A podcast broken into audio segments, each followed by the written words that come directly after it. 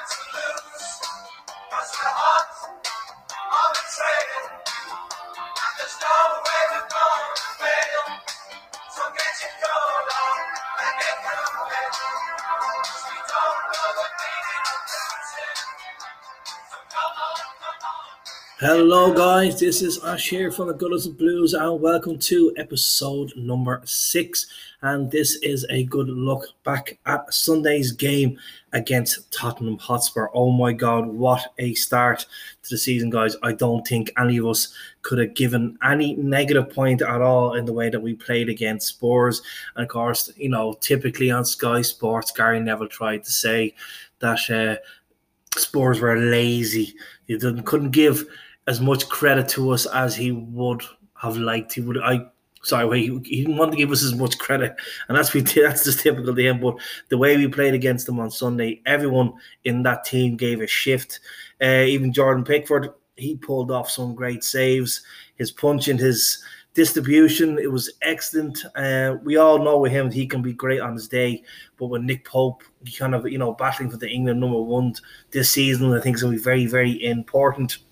Uh, for uh, Jordan Pickford, uh, Keane and Mina were absolutely brilliant in defence.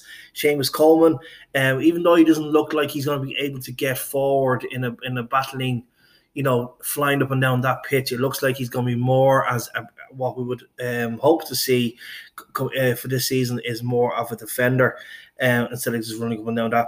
Uh, James Rodriguez's passing was absolutely brilliant every single time he pinged the ball from long distance, short distance. He always found a teammate. Allan was my man of the match. Uh, he was everywhere on that pitch, and even the way he played, it allowed Andre Gomes to have more freedom on the pitching and kind of get in into things more. Doucouré, what an engine, especially when he got back to tackle Lucas Moura when he was put through on cold. He flew back at him. And I actually thought it was Yerry Mina at the time, but it looks like we have found a very, very strong missing link in midfield, not just the rest of midfield. Uh, Richarlison almost gave us a, a lead in the first half.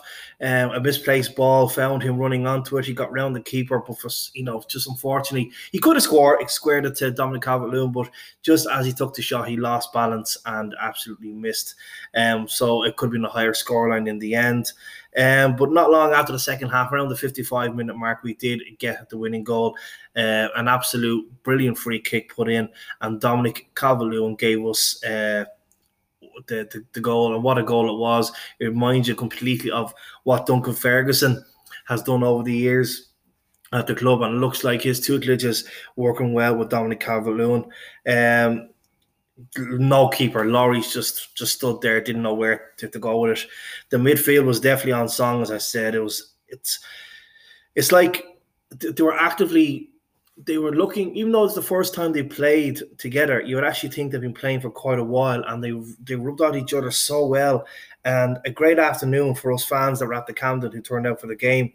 Um, could it be more goals? We don't know. You know, uh, the keeper was absolutely brilliant for us.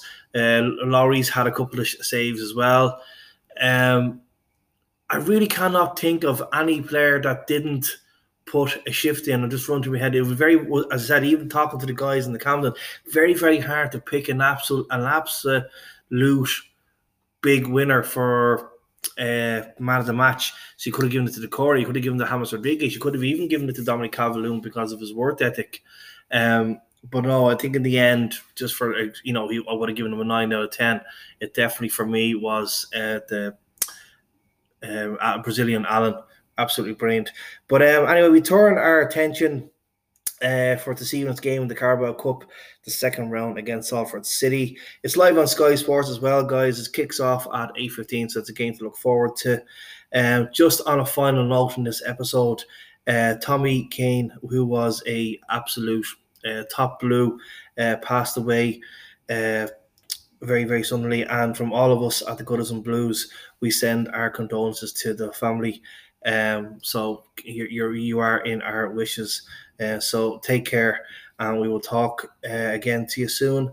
And keep an eye out for the uh, Salford City preview. Stay blue.